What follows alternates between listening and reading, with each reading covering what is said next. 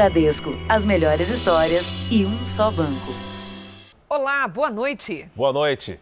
O Jornal da Record começa com a prisão de uma quadrilha especializada em aplicar golpes, principalmente em idosos. Os criminosos fingem que estão falando da central de segurança de cartão de crédito e pedem que as vítimas entreguem o suposto cartão clonado para um motoboy.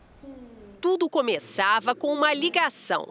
As principais vítimas eram idosos. Alguém se passando pela, pelo setor de fraudes é, da administradora de cartão de crédito, liga para a vítima e diz que ela foi, que teve o cartão clonado. Eles pedem, olha, não fala a senha para a gente, a gente não quer, a senhora só digita. Ela digita a senha. Agora, para sua segurança, a senhora leve o, o, o cartão até o banco agora. Não, agora eu não consigo nós temos um serviço de motoboy. Em cinco minutos o motoboy está lá. Numa das casas ali daquela comunidade funcionava em horário comercial um dos escritórios de telemarketing da quadrilha. Mulheres eram treinadas pelos criminosos para convencer as vítimas a entregarem os cartões bancários a motoboys. Quem recebia os telefonemas dificilmente desconfiava de algo. Programas eram instalados nos computadores para simular o som de uma verdadeira central de atendimento ao cliente. A quadrilha usava São Paulo como base, mas fazia vítimas em outros seis estados. Em Maceió, Alagoas, o prejuízo chegou a um milhão e meio de reais. Em Santa Maria, no Rio Grande do Sul, quase 100 idosos foram enganados pelo bando e perderam mais de meio milhão de reais. 14 pessoas foram presas por estelionato e organização criminosa a maioria mulheres. Notebooks, celulares, chips e máquinas de cartões foram apreendidos. E nós conseguimos identificar 43 pessoas que, direto e indiretamente, se beneficiam do golpe. Veja agora outros destaques do dia. Governadores cobram plano de vacinação do Ministério da Saúde. Ministro Pazuello diz que Brasil tem 300 milhões de doses garantidas. Vacina contra a Covid-19 começa a ser aplicada no Reino Unido.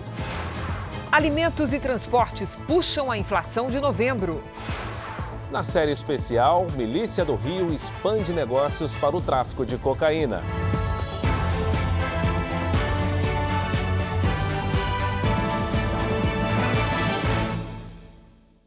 Oferecimento: Bradesco, as melhores histórias e um só banco.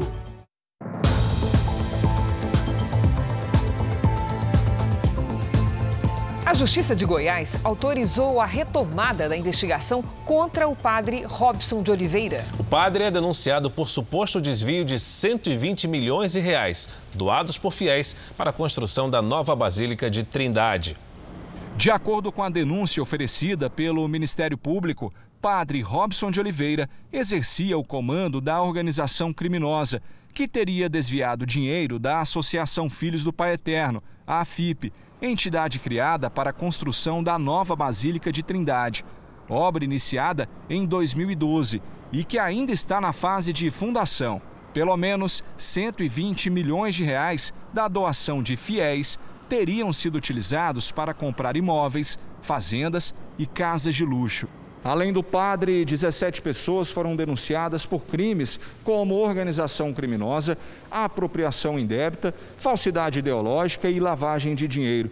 Os promotores afirmam que o religioso usava o dinheiro da entidade como se fosse dele, sem prestar contas ou se submeter às regras da associação. A investigação apontou que o suposto esquema funcionaria com quatro núcleos: um deles, dos beneficiários, seria formado pela mãe, o pai e os irmãos do padre Robson. Uma das irmãs, Adriane, teria recebido uma casa num condomínio fechado de 400 mil reais, valor pago com dinheiro da AFIP. Outra denunciada é Roane Azevedo Martins, apontado como braço direito do religioso. Roane aparece em imagens de circuito de segurança de um shopping em Goiânia, entregando malas de dinheiro para criminosos que estavam extorquindo o padre. Em um dos e-mails interceptados pelo Ministério Público, ela teria dito: Temos que proteger o padre. Se colocarem as mãos em determinados documentos, vai todo mundo preso. Em outubro, a justiça trancou a investigação contra o padre Robson de Oliveira. Mas o presidente do Tribunal de Justiça de Goiás autorizou ontem a retomada dos trabalhos. Para o advogado de defesa, sem motivos. São as mesmas injustas acusações feitas pelo Ministério Público em outubro e que agora são repetidas, em que o Ministério Público quer dizer como é que uma associação privada deve ser gerida. A polícia do Rio encontrou uma bala que pode ajudar a descobrir de onde partiram os tiros que mataram as primas Emily e Rebeca enquanto brincavam na porta de casa em Duque de Caxias. O projétil foi retirado do corpo de uma das meninas e será levado para uma comparação balística. Hoje, os investigadores ouviram os pais e avós das crianças. As famílias chegaram acompanhadas de um representante da Comissão de Direitos Humanos da OAB. Emily Vitória, de 4 anos, e Rebeca Beatriz, de 7, brincavam quando os tiros começaram na noite de sexta-feira. Elas chegaram a ser socorridas por vizinhos, mas não resistiram. A fase amarela do Plano São Paulo retornou três dias depois do segundo turno das eleições municipais. Mas muita gente parece ignorar o risco da contaminação da Covid-19. Nos principais centros de comércio popular da capital paulista, as medidas de segurança estão sendo esquecidas. Ainda é madrugada, mas o movimento já é intenso na região do Braz, em São Paulo, uma das maiores do país nesse tipo de comércio popular. Ônibus vindos de várias cidades e estados do país chegam sem parar, trazendo centenas de comerciantes que buscam nas lojas atacadistas produtos para revender, de olho nas vendas de Natal. Como de tradição, antes da pandemia, por aqui tudo parece ter voltado ao normal, ignorando os planos de flexibilização na cidade que regrediram para a fase amarela um momento de retrocesso, de alerta por conta do aumento no número de casos e internações. Nas ruas, distanciamento deu lugar a congestionamento. Quando amanheceu o dia, a aglomeração continuou. Desde as três horas da manhã, várias equipes do Jornal da Record percorreram várias ruas da região central de São Paulo, como essa aqui no braço, para ver como tá a movimentação por aqui. E a gente percebe, ó, que tá difícil. A senhora não tem medo de estar tá aqui? Tô medo, mas você precisa de trabalhar, obrigada.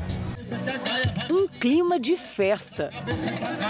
Seu Luiz é grupo de risco, mas disse que está bem de saúde e que não se intimida mais pelo coronavírus. A vida, segundo ele, tem que seguir. Ah, eu nunca tive medo. Eu sou corajoso. Medroso é coisa do passado. Mesmo no meio da muvuca, ele diz que anda respeitando o distanciamento. Será mesmo, seu Luiz? Ninguém mantém distanciamento. Na fase amarela, o comércio de rua pode funcionar no máximo 10 horas por dia e com no máximo 40% da capacidade. Na região da 25 de março, um dos maiores centros de comércio popular da América Latina, a fiscalização é reforçada nas calçadas, na entrada das lojas, o que inibe um pouco a aglomeração. Mesmo assim, os comerciantes esperam receber cerca de 300 mil pessoas nos fins de semana que antecedem o Natal. Hoje, nem a Mamãe Noel se empenhou em incluir a máscara no figurino. Dona Marina precisava comprar alguns presentes, então resolveu não deixar para a última hora e, prudente, se cobriu de proteção. Já, já estou indo embora aí. Cheguei aqui 8 horas e já estou indo embora, com muito medo. Mas parece não ser a regra. Com tantos cuidados, Dona Marina até parece ser uma exceção nesse mar de gente que resolveu mudar de fase por conta própria. Em nota, a Prefeitura de São Paulo informou que agentes têm orientado comerciantes e população sobre o uso correto de máscaras e cuidados na prevenção. Disse que neste momento optou por ações educativas em vez de aplicar multas e que a fiscalização é de responsabilidade das subprefeituras. O ator Eduardo Galvão morreu aos 58 anos, vítima da Covid-19. Nas redes sociais, as homenagens dos amigos. A atriz Lucinha Lins escreveu: Estou arrasada, que difícil de acreditar. O cantor Bochecha postou: Descanse em paz, meu mano Edu, que Deus console a família. O ator Antônio Grassi também se manifestou. Seu sorriso ficará sempre aqui. Eduardo Galvão morreu na noite passada neste hospital particular do Rio. Internado havia quase duas semanas, ele não resistiu às complicações da Covid-19. Deixa uma filha e uma neta de um ano. Eu só quero fazer um apelo a vocês: usem máscara, protejam, esse negócio é sério. Foram dezenas de trabalhos na televisão ao longo da carreira. Eduardo Galvão também fez parte do elenco de novelas e séries exibidas pela Record TV e deixou saudade entre os atores que participaram das gravações nos estúdios da emissora. Bom astral, divertido e é realmente uma perda muito grande. Uma perda como profissional e como pessoa. No cinema, Eduardo Galvão participou do sucesso Nada a Perder. Eduardo é um cara que, poxa, é sinônimo de carisma, né? de, de alegria, diversão.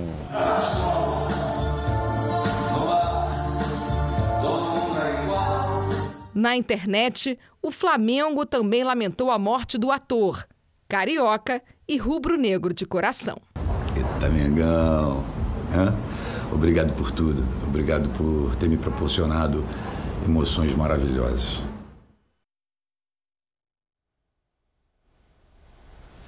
Não vai haver velório. O corpo do ator Eduardo Galvão vai ser cremado numa cerimônia para a família e amigos mais próximos.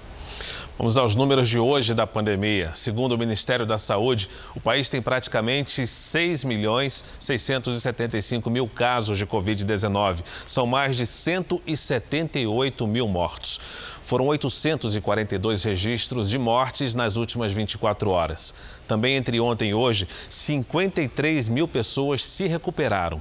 No total, já são 5 milhões 854 mil pacientes curados e 642 mil seguem em acompanhamento. O Ministério da Educação definiu o dia 1 de março de 2021 para a volta às aulas presenciais em universidades públicas e privadas de todo o país. Essa medida já foi publicada no Diário Oficial. A decisão foi tomada depois de uma reunião do ministro Milton Ribeiro com reitores de universidades. Mas as aulas poderão ser adiadas em cidades com isolamento severo ou que tenham crescimento no número de casos da Covid-19.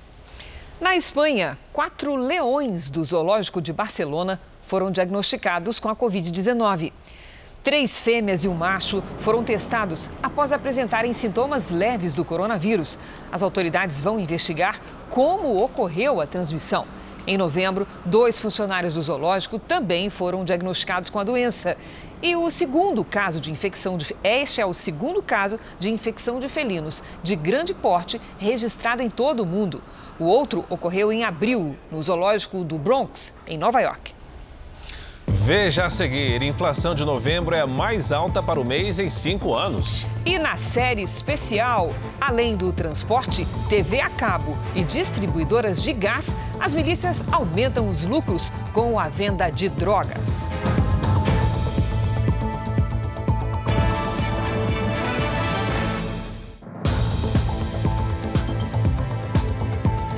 O IPCA, o Índice da Inflação Oficial Brasileira, fechou novembro na maior alta para o mês desde 2015. Muito consumidor já percebeu, né, Cris, que os preços estão sendo puxados para cima pelos setores de alimentação e também transportes. Aponte a câmera do seu celular para o nosso QR Code e veja como é calculada a inflação.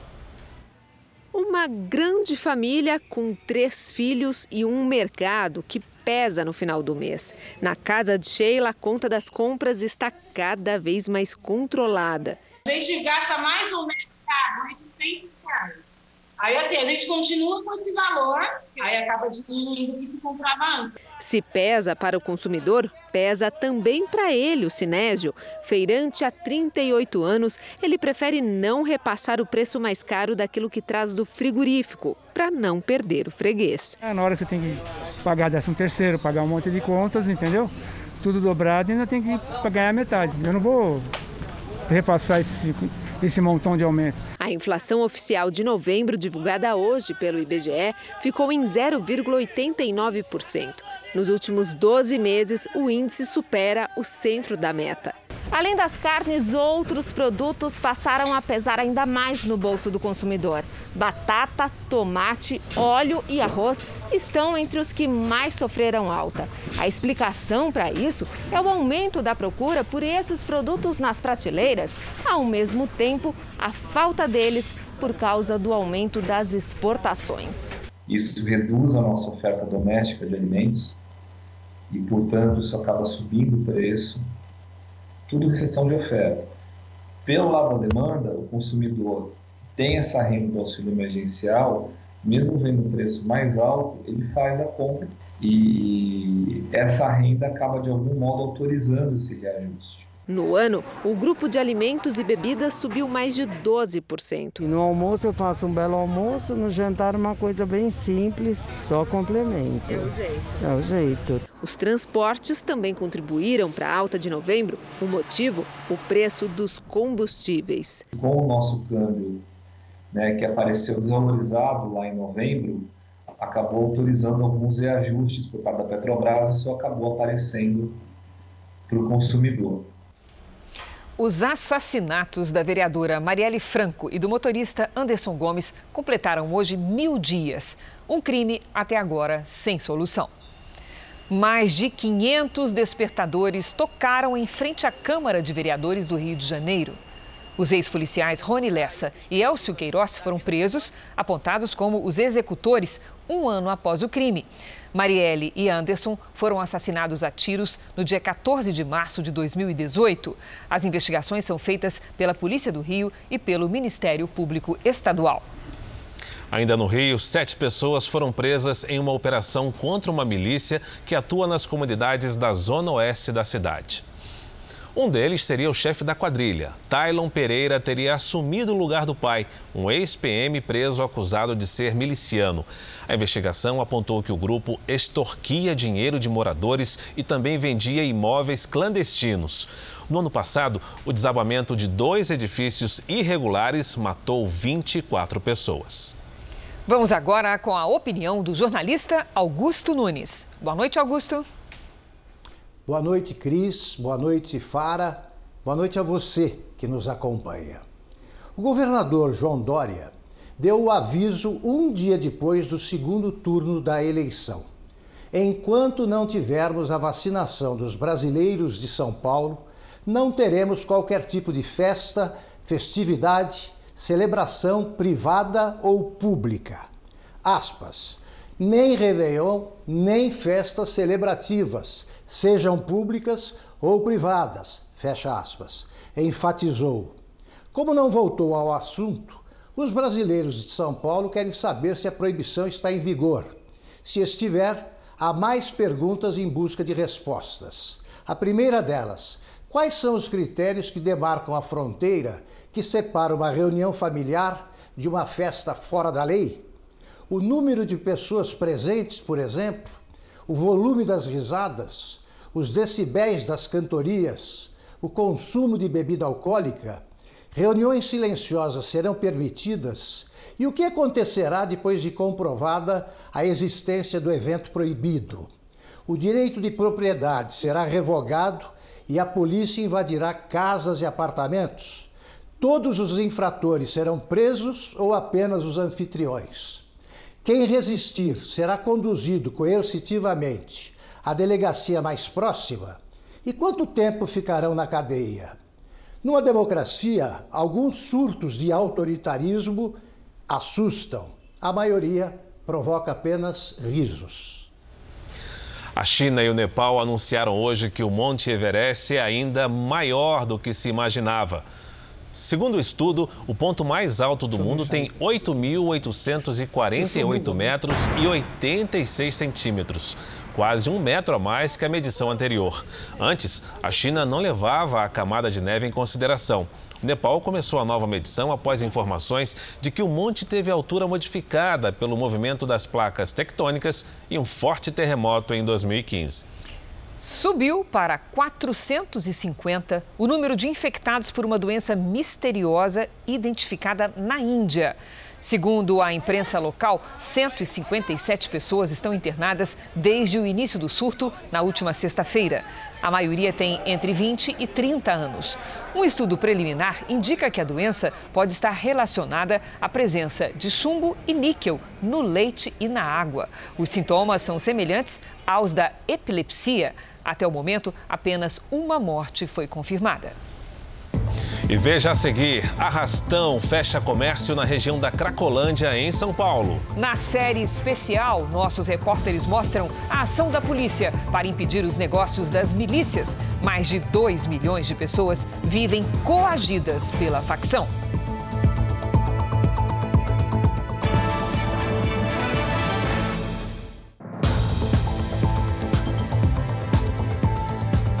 Um arrastão na região da Cracolândia, em São Paulo, assustou moradores e comerciantes hoje à tarde. Um grupo atacou motoristas com paus e pedras e invadiu lojas. Quebrando todos os carros e roubando todos os carros. A polícia ali, ó.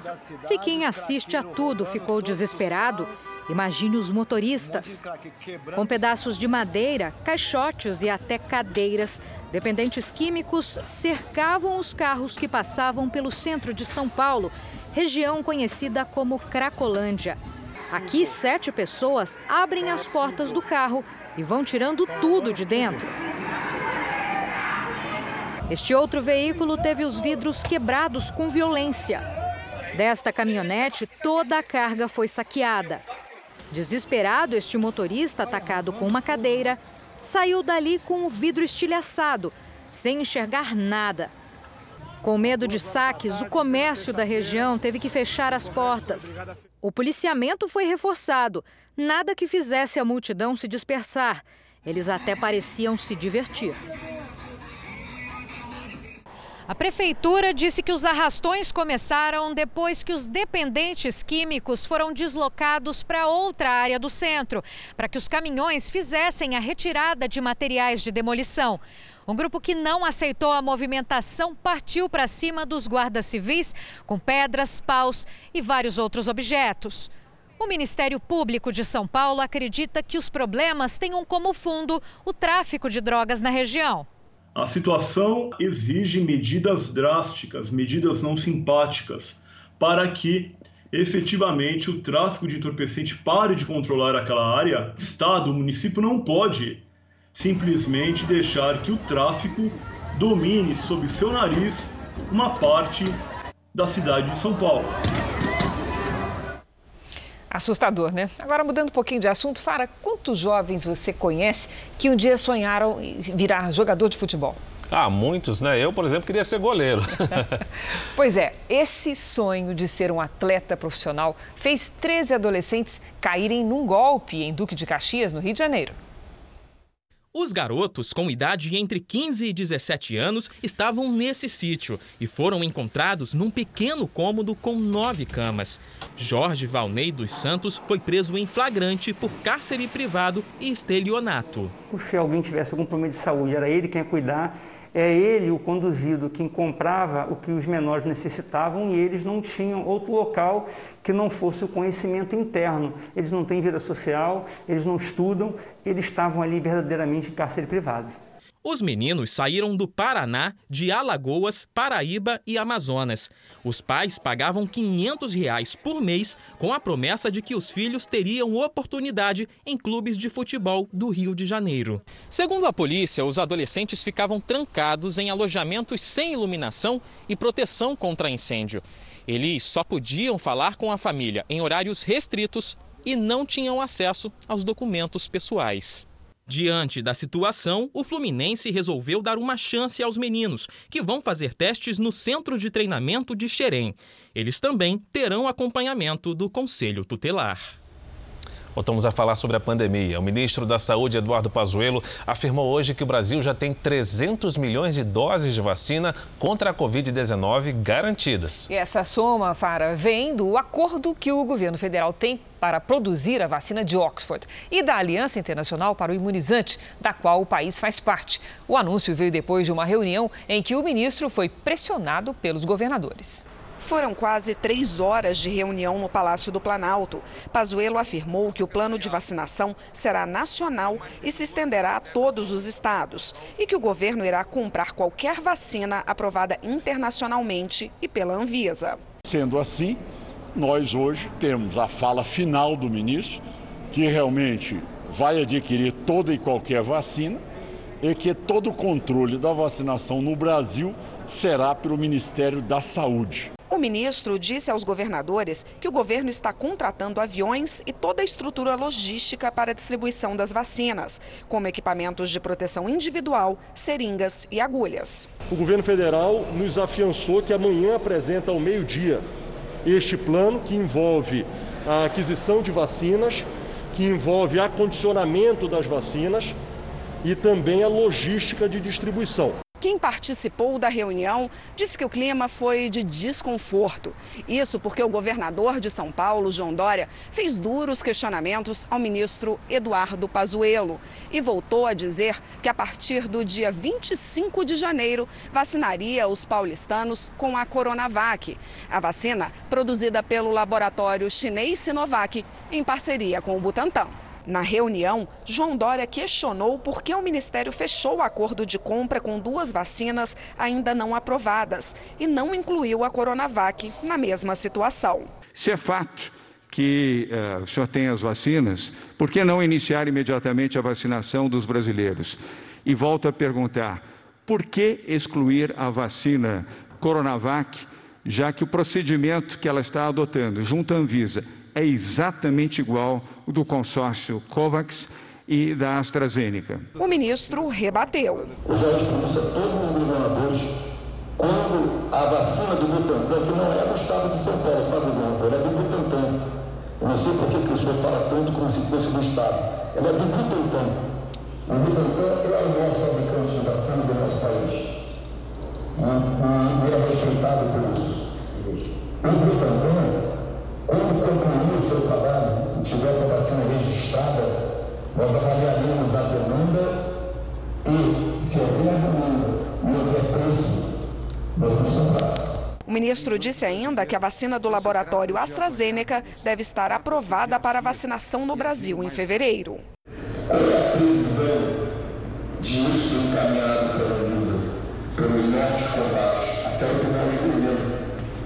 E a Anvisa com a sua responsabilidade para analisar o registro dessas vacinas, ela precisa de um tempo para cumprir essa missão. Esse tempo, pelo que nos foram até agora colocados, gira próximo a 60 dias. O presidente Bolsonaro também se manifestou sobre as vacinas, mas foi pelas redes sociais. No final da tarde, ele postou mensagem dizendo que o Brasil disponibilizará vacinas de forma gratuita e voluntária após comprovada eficácia e registro na Anvisa. Que o governo vai proteger a população respeitando sua liberdade e não usá-las para fins políticos, colocando a saúde em risco por conta de projetos pessoais de poder. A vacina desenvolvida pela Universidade de Oxford com a farmacêutica AstraZeneca se tornou a primeira do mundo a ter os resultados da última fase de testes publicados em uma revista científica. O relatório foi divulgado hoje pela Lancet. Segundo o estudo, a vacina é segura e tem eficácia média de 70% para pessoas entre 18 e 55 anos. 24 mil voluntários participaram dos testes no Reino Unido, Brasil e na África do Sul. Os resultados em idosos serão incluídos em outra fase da pesquisa. O governo brasileiro tem acordo para adquirir e desenvolver essa vacina na Fiocruz. O Reino Unido iniciou hoje a vacinação em massa contra o coronavírus. A ação acontece cerca de um ano depois do primeiro caso da doença ser registrado na China.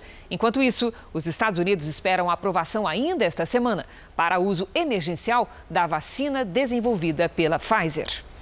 A agência reguladora americana FDA confirmou os dados de segurança e eficácia da vacina. Segundo a análise preliminar da agência, a primeira dose já garante mais de 50% de imunização, mas é preciso tomar a segunda para atingir os 95%.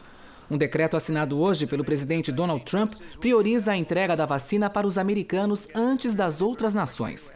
A Covid-19 infectou mais de 15 milhões de pessoas e matou mais de 284 mil no país. Enquanto os Estados Unidos aguardam o acesso às primeiras doses da vacina da Pfizer ainda em dezembro, no Reino Unido a população já começou a ser imunizada. Por lá, o dia de hoje está sendo chamado de Dia V.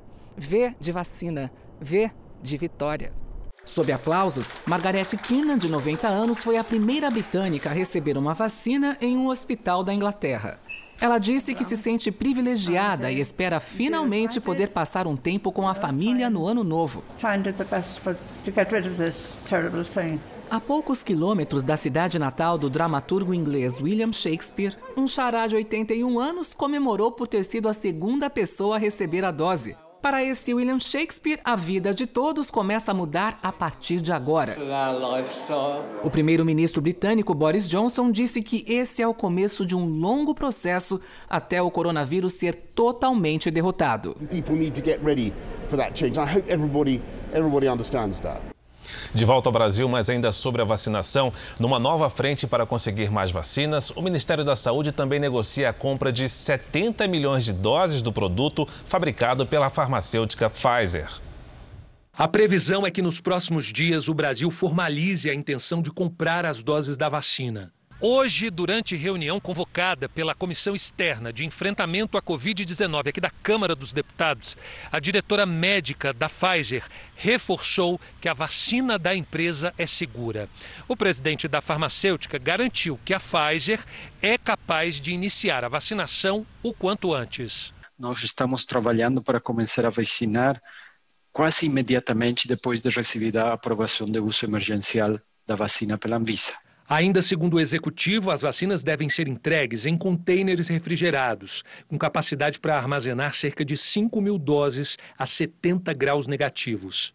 Foi desenvolvida em algo que eu falo também, um trunfo da ciência, uma espécie de container, uma embalagem em forma de caixa, com temperatura controlada, que utiliza gelo seco para manter a condição de armazenamento recomendada por até 30 dias a partir da data de entrega da vacina no ponto de vacinação. Após esse período de 30 dias, a vacina pode ser armazenada por mais de cinco dias em um refrigerador comum. E o final de ano preocupa os profissionais da saúde. Muita gente pretende se reunir com a família justamente quando a pandemia pressiona de novo a ocupação de hospitais em vários estados e capitais. No estado do Rio de Janeiro, 97% dos leitos de UTIs estão ocupados nos hospitais privados da capital, Baixada Fluminense e região dos Lagos. Alguns hospitais suspenderam exames e cirurgias não urgentes. Em São Paulo, o percentual de pacientes nas unidades de terapia intensiva no setor privado foi para 83% em duas semanas. Para conter o avanço da doença, todo o estado recuou para o estágio amarelo de restrições mais severas. A classificação de risco para a adoção de medidas restritivas no controle e no combate ao coronavírus leva em consideração a taxa de ocupação dos leitos de UTIs e o índice de crescimento da doença nas cidades. Em Minas Gerais, os hospitais privados da capital, Belo Horizonte, voltaram aos números de julho, no pico da doença no estado. UTIs e enfermarias particulares ultrapassaram a margem de segurança, que é de 50%. Duas semanas atrás, as unidades de terapia intensiva tinham metade dos pacientes de hoje. O cenário, neste momento, recomenda que aglomerações nas festas de fim de ano sejam evitadas. Esse cansaço desse distanciamento, a necessidade natural do ser humano de ficar junto nessa época do ano, de confraternizar, de ter o contato com a sua família, isso vai seguramente aumentar o contágio. É uma doença contagiosa, ela precisa de aproximação das pessoas para se propagar. Ao contrário do que muita gente pensa, não faltam médicos no Brasil. Este ano, o país passou a contar com meio milhão deles. É uma marca histórica. A média geral de profissionais em relação à população é comparável com as nações ricas. O problema está na distribuição desses médicos pelo país. As regiões mais desenvolvidas acabam saindo na frente. De 2010 a 2019, quase 180 mil novos médicos passaram a trabalhar no Brasil. São 2,38 profissionais para cada mil habitantes, números semelhantes a países como Estados Unidos, Japão e Reino Unido. Mas, apesar da marca histórica, para muitos brasileiros faltam médicos. O Sudeste é a região com maior número de médicos por mil habitantes. Já no Norte e Nordeste, este índice não chega a 2. Enquanto no Distrito Federal tem maior número de médicos, Pará e Maranhão têm os piores índices do país. O problema está na distribuição desses profissionais, que se concentram nas capitais e centros mais desenvolvidos. No Amazonas, pouco mais de 93% dos médicos estão em Manaus e apenas 6% se dividem pelos outros 61 municípios. Não faltam médicos no Brasil. Que nós temos uma má distribuição desses médicos. Nas regiões mais profundas do nosso país, a necessidade de uma política pública de incentivo a todos os profissionais de saúde, inclusive médicos, de fixação em cidades de menor porte. A pesquisa coordenada pela USP também aponta que a medicina está cada vez mais feminina. As mulheres estão na maioria nos grupos mais jovens, de médicos até 34 anos. Um alerta da Anvisa coloca profissionais de saúde em estado de atenção por todo o Brasil. É que foi identificado pela primeira vez em um hospital da Bahia a presença de um superfungo considerado uma ameaça à saúde. O comunicado chegou rapidamente a todo o sistema de saúde. No documento, a Agência Nacional de Vigilância Sanitária confirma a notificação do possível primeiro caso de Candida auris no Brasil um fungo que representa uma séria ameaça à saúde pública e cobra dos hospitais o reforço nas medidas de prevenção e controle. O superfungo resistente a medicamentos e a desinfetantes foi identificado na ponta de um catéter colocado em um paciente internado com Covid-19 na UTI de um hospital particular de Salvador. O microorganismo, transmitido pelo contato pessoa a pessoa ou com superfícies, causa infecções que levam à morte de até 60% dos contaminados. Segundo o Centro de Vigilância em Saúde da Bahia, o paciente não foi contaminado, mas continua internado por complicações da Covid-19. O nome do hospital não foi divulgado. A presença do Candida auris no catéter foi confirmada pelos laboratórios Central da Bahia e do Hospital das Clínicas de São Paulo. Agora só falta o sequenciamento genético para a confirmação oficial do caso. O superfungo foi identificado pela primeira vez em 2009 no Japão. Na América do Sul já houve surtos na Venezuela entre 2012 e 2013 e na Colômbia em 2016.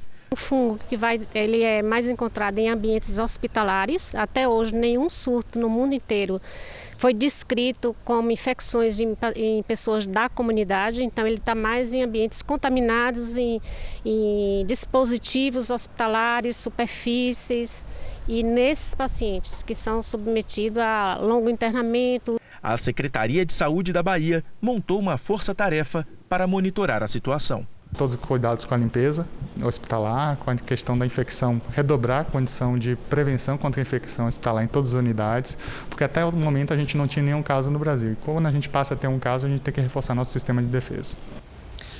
O Senado aprovou agora à noite a criação do programa habitacional Casa Verde Amarela. Ao vivo de Brasília, o Matheus Escavazini tem as informações. Matheus, boa noite. Boa noite, Cris. Fara, o programa Casa Verde Amarela foi desenvolvido pelo governo federal para substituir o Minha Casa Minha Vida. A expectativa é atender nos próximos quatro anos até 1 milhão e 600 mil famílias com renda de até 7 mil reais serão cedidos, com, concedidos benefícios maiores para moradores nas regiões Norte e Nordeste. Além do financiamento da casa própria, o novo programa também prevê recursos para a reforma dos imóveis e regularização fundiária. O governo ainda vai regulamentar a divisão das faixas de renda e as taxas de juros dos contratos. O texto segue para a sanção do presidente Jair Bolsonaro. Cris Fara. Obrigada, Matheus. Uma tempestade no fim da tarde alagou Uberlândia, em Minas Gerais. Esta avenida virou rio. A força da água arrastou o carro. O morador teve que se segurar numa árvore para não ser levado pela enxurrada. Quem esperava o ônibus na estação ficou ilhado. A Defesa Civil emitiu um alerta de perigo para toda a cidade mineira. Em apenas uma hora, choveu 30% do esperado para todo o mês de dezembro.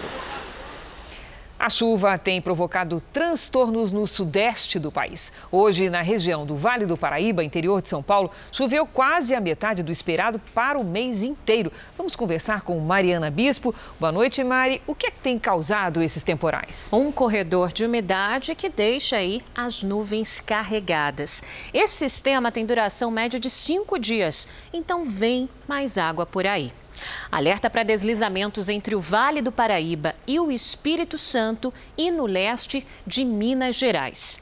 Em Mato Grosso e em todos os estados do norte, pancadas de chuva, principalmente à tarde.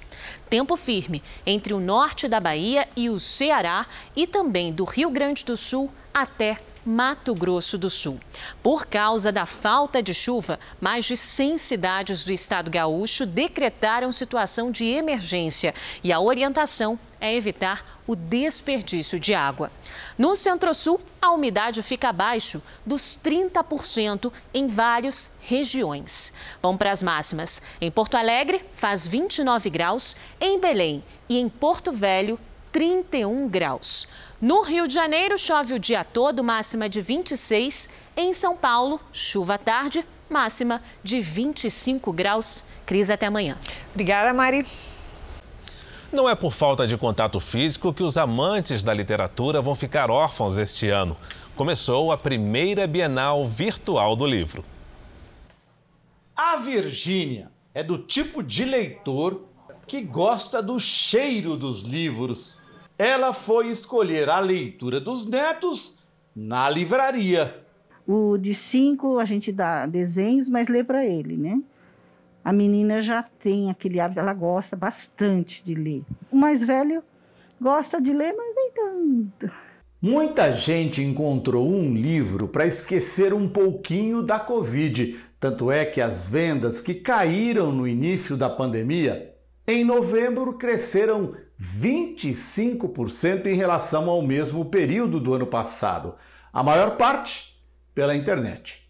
É a aposta dos organizadores da primeira Bienal Virtual do Livro. Pela internet é possível ouvir palestras e perguntar aos autores antes mesmo de comprar os livros. 100 editoras prometem boas ofertas, com descontos o centenário de Clarice Lispector e da obra de Agatha Christie serão celebrados. Por morar no sul do país, o Gustavo né? nunca veio à Bienal de São Paulo. Agora será diferente.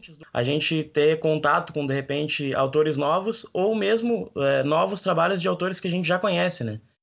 Qualquer pessoa em qualquer lugar do mundo pode acompanhar as palestras de 330 autores. Até o meado de janeiro, nós acreditamos que mais de um milhão de pessoas vão é, ver e participar dessas mais de 150 mesas que já estão programadas, mesas e debates. A partir dos livros eu tenho contato com mentes do mundo inteiro que de outra forma talvez eu nunca teria contato, né? Livro no papel ou digital?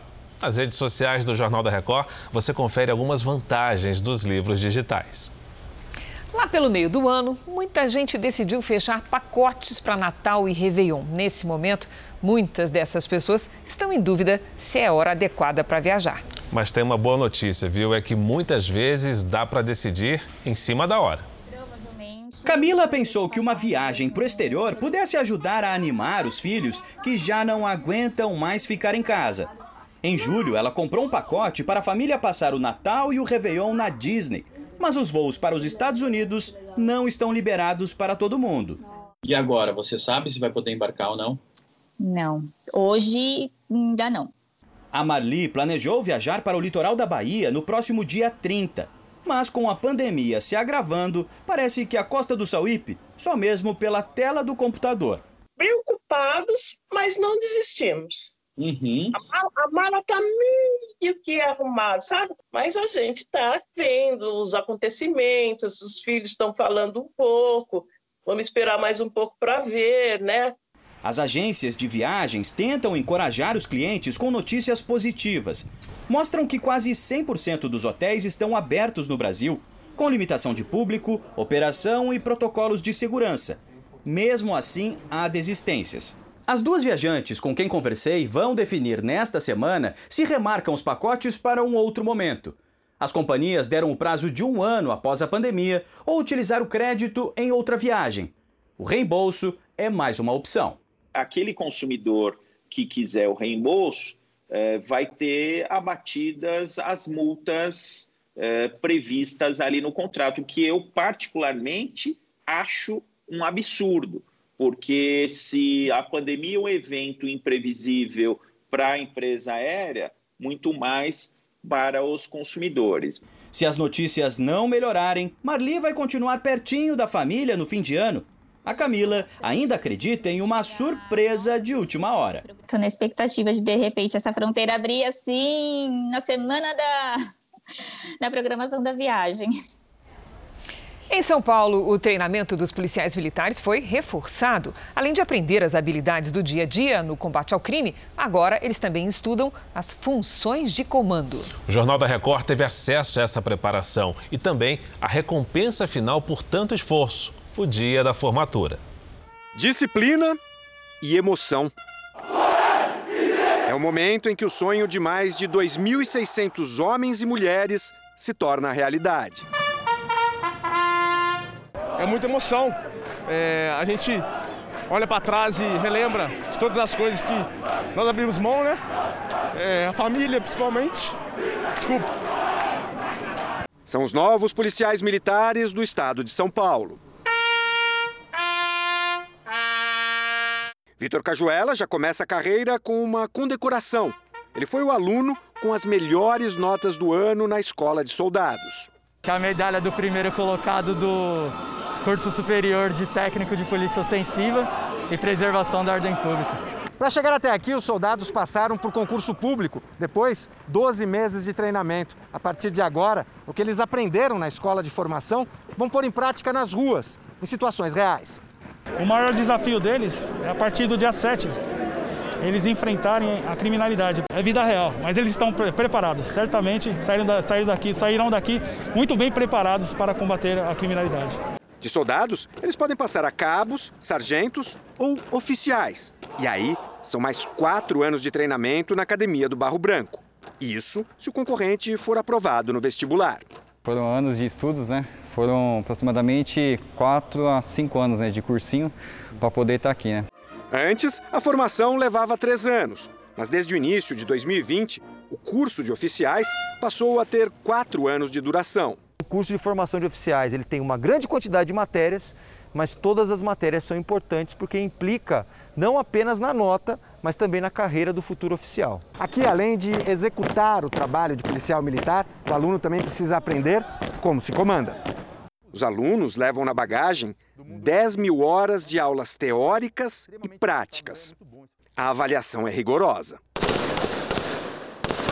Se ele reprovar em dois anos consecutivos, pelo edital ele perde o curso, ele passa a ser civil novamente. Esta é uma aula para a formação de novos instrutores de tiro.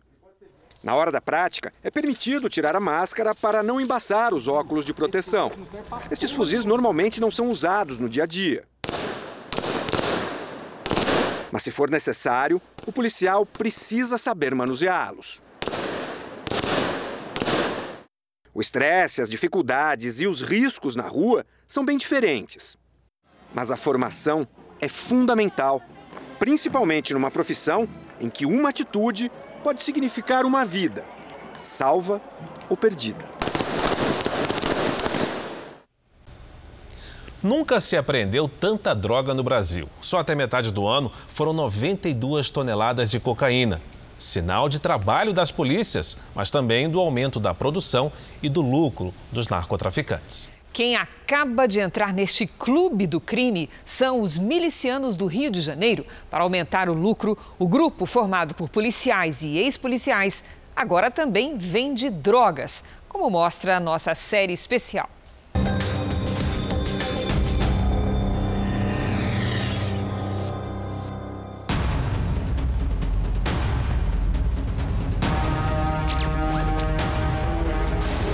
Cardápio de serviços que virou a mina de ouro da milícia.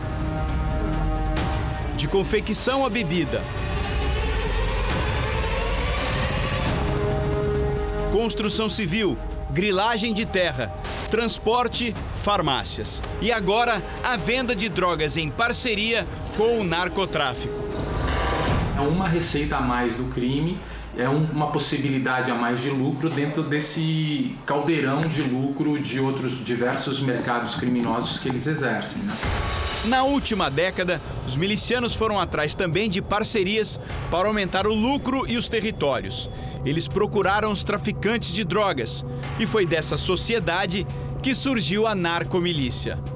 O que a gente enxerga hoje são facções criminosas se juntando para domínio de território.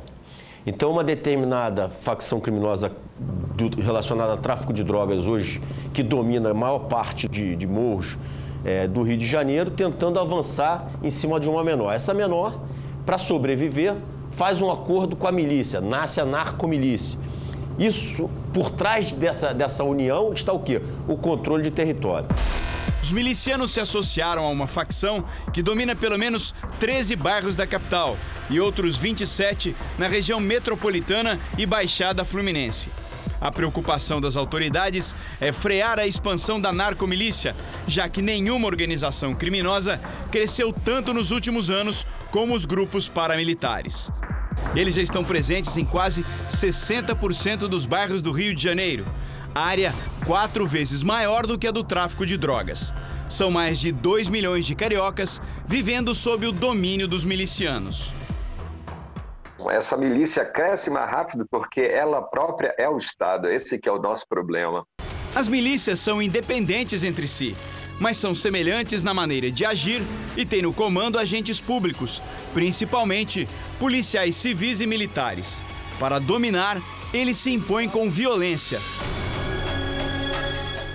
eles passam a ganhar dinheiro com o crime, né? E enriquecer com o crime. Eles começam matando, sendo vistos como herói da sociedade, logo depois eles se tornam protagonistas do crime, enriquecem e passam a comandar o crime, né?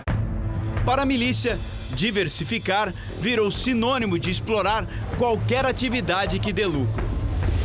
A fábrica de cosméticos numa rua residencial é mais um negócio irregular dos milicianos. Com exclusividade, o Jornal da Record acompanhou o trabalho da polícia que interditou o barracão.